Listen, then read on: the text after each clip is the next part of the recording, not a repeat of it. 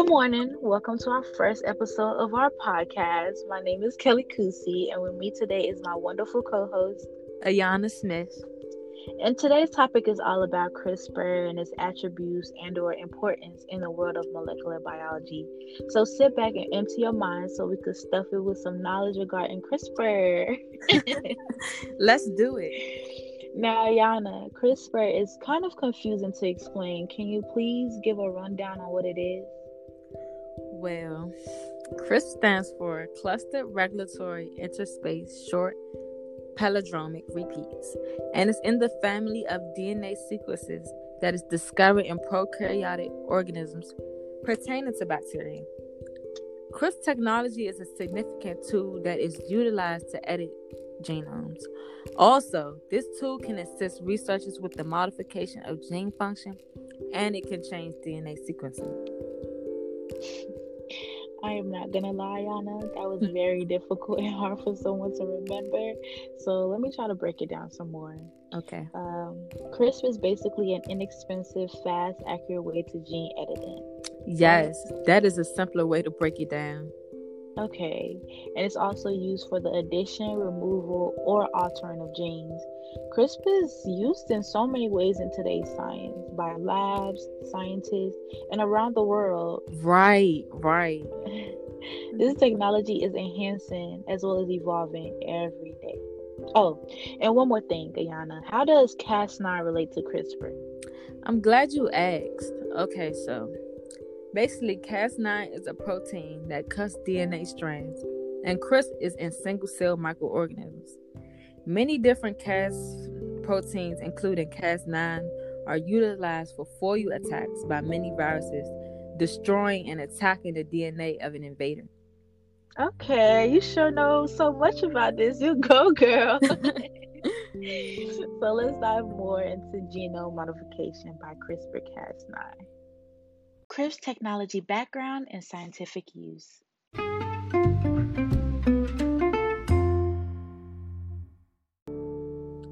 Well, we describe CRISP and what it is. Do you know how it might be used in molecular biology? Let's talk about it. But before, let's give a brief background regarding CRISPR.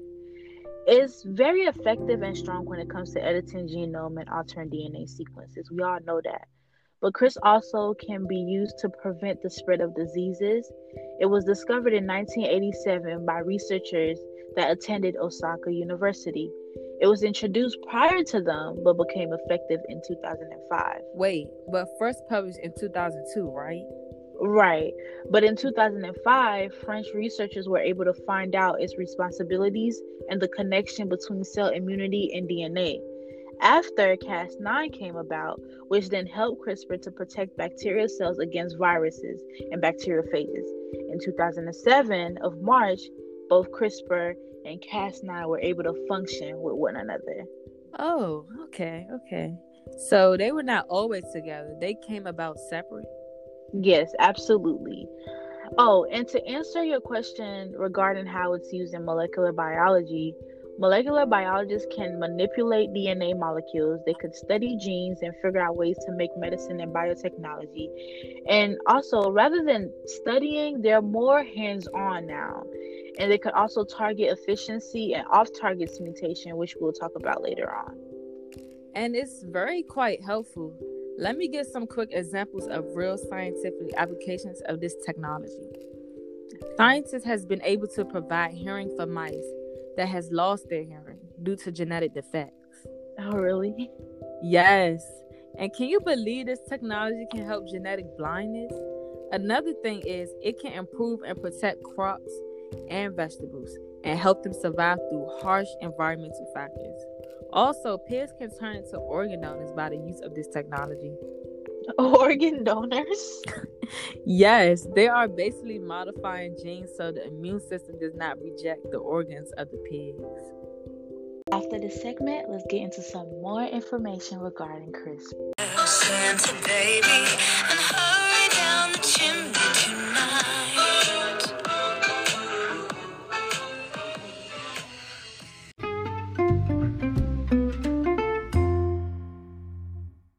Now, CRISPR can have many advantages, but there are also disadvantages. Some advantages could be that scientists can conduct their own experiments with CRISPR.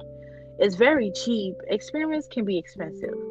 Maybe not for students who are currently in college or school because the school could provide them with the equipment, but conducting research takes up time and money. So CRISPR being cheap is a really good thing. Not necessarily cheap because it's all in the student's tuition. Well, yeah, if you put it like that, it's all in your tuition. Oh, let's get into some disadvantages too. Um, it's not always efficient, and I mentioned that earlier. Efficiency is very important once using CRISPR. It basically accumulates the cells that have been edited efficiently. It goes up to 100%.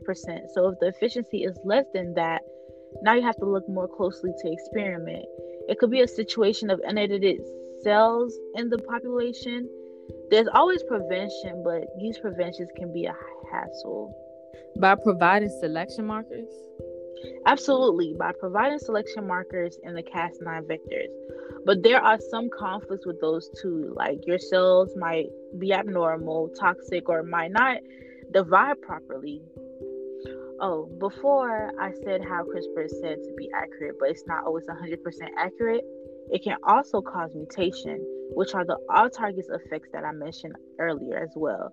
They can be random and affect other genes in our genomes. Although this is a con, it can also be fixed.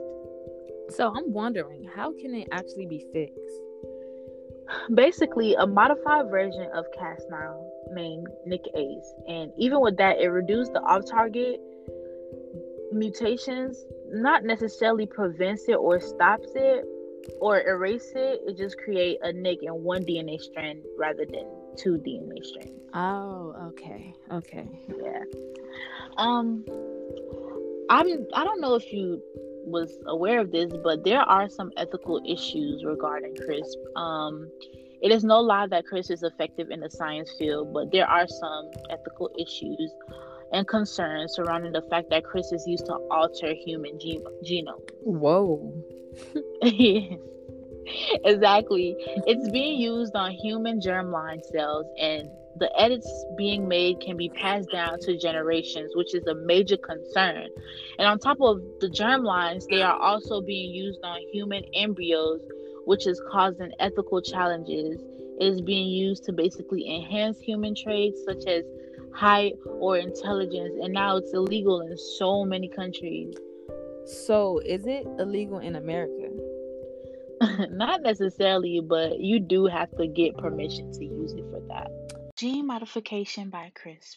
Let's get into discussing the key elements in the genome modification by CRISPR Cas9 primary research article and how it's significant.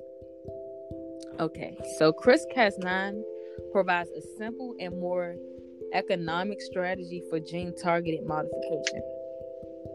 This unique system was an adaptive immune system in bacteria and is categorized as an RNA guided endonucleases regarding genome editing. This technology introduces Cas9 to the target sequence that is located and found on RNA based repairing and its rules. wow. These are some great advantages that CRISPR Cas9 offer based on the modification of genes.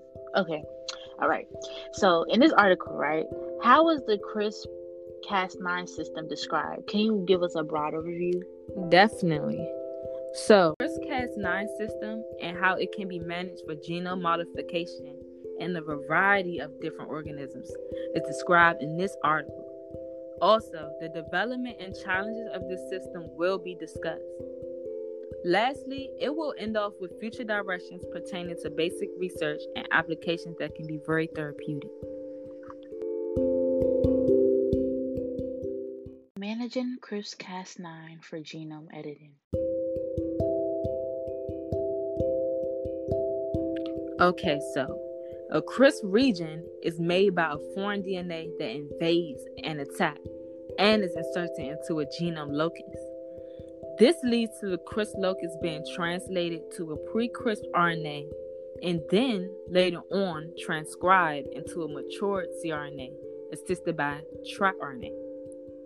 So now, cRNA and track RNA is very significant. They are significant and important because they both work together to direct Cas9 to the right site and catalyze both cleavages relating to the DNA strands in the right way. It's good to hear you explain Cas9 and the role this protein plays in genome editing because people tend to forget that it works hand in hand with CRISPR. Yes, exactly. Going into the development of specificity, the CRISPR-Cas9 and its all-target effects can be utilized for bacteria to destroy invading DNA or even plasmid DNA. The all target effects that correlate with CRISP generate mutations that's unwanted. The quality of the CRISP Cas9 system has improved because of increased attention.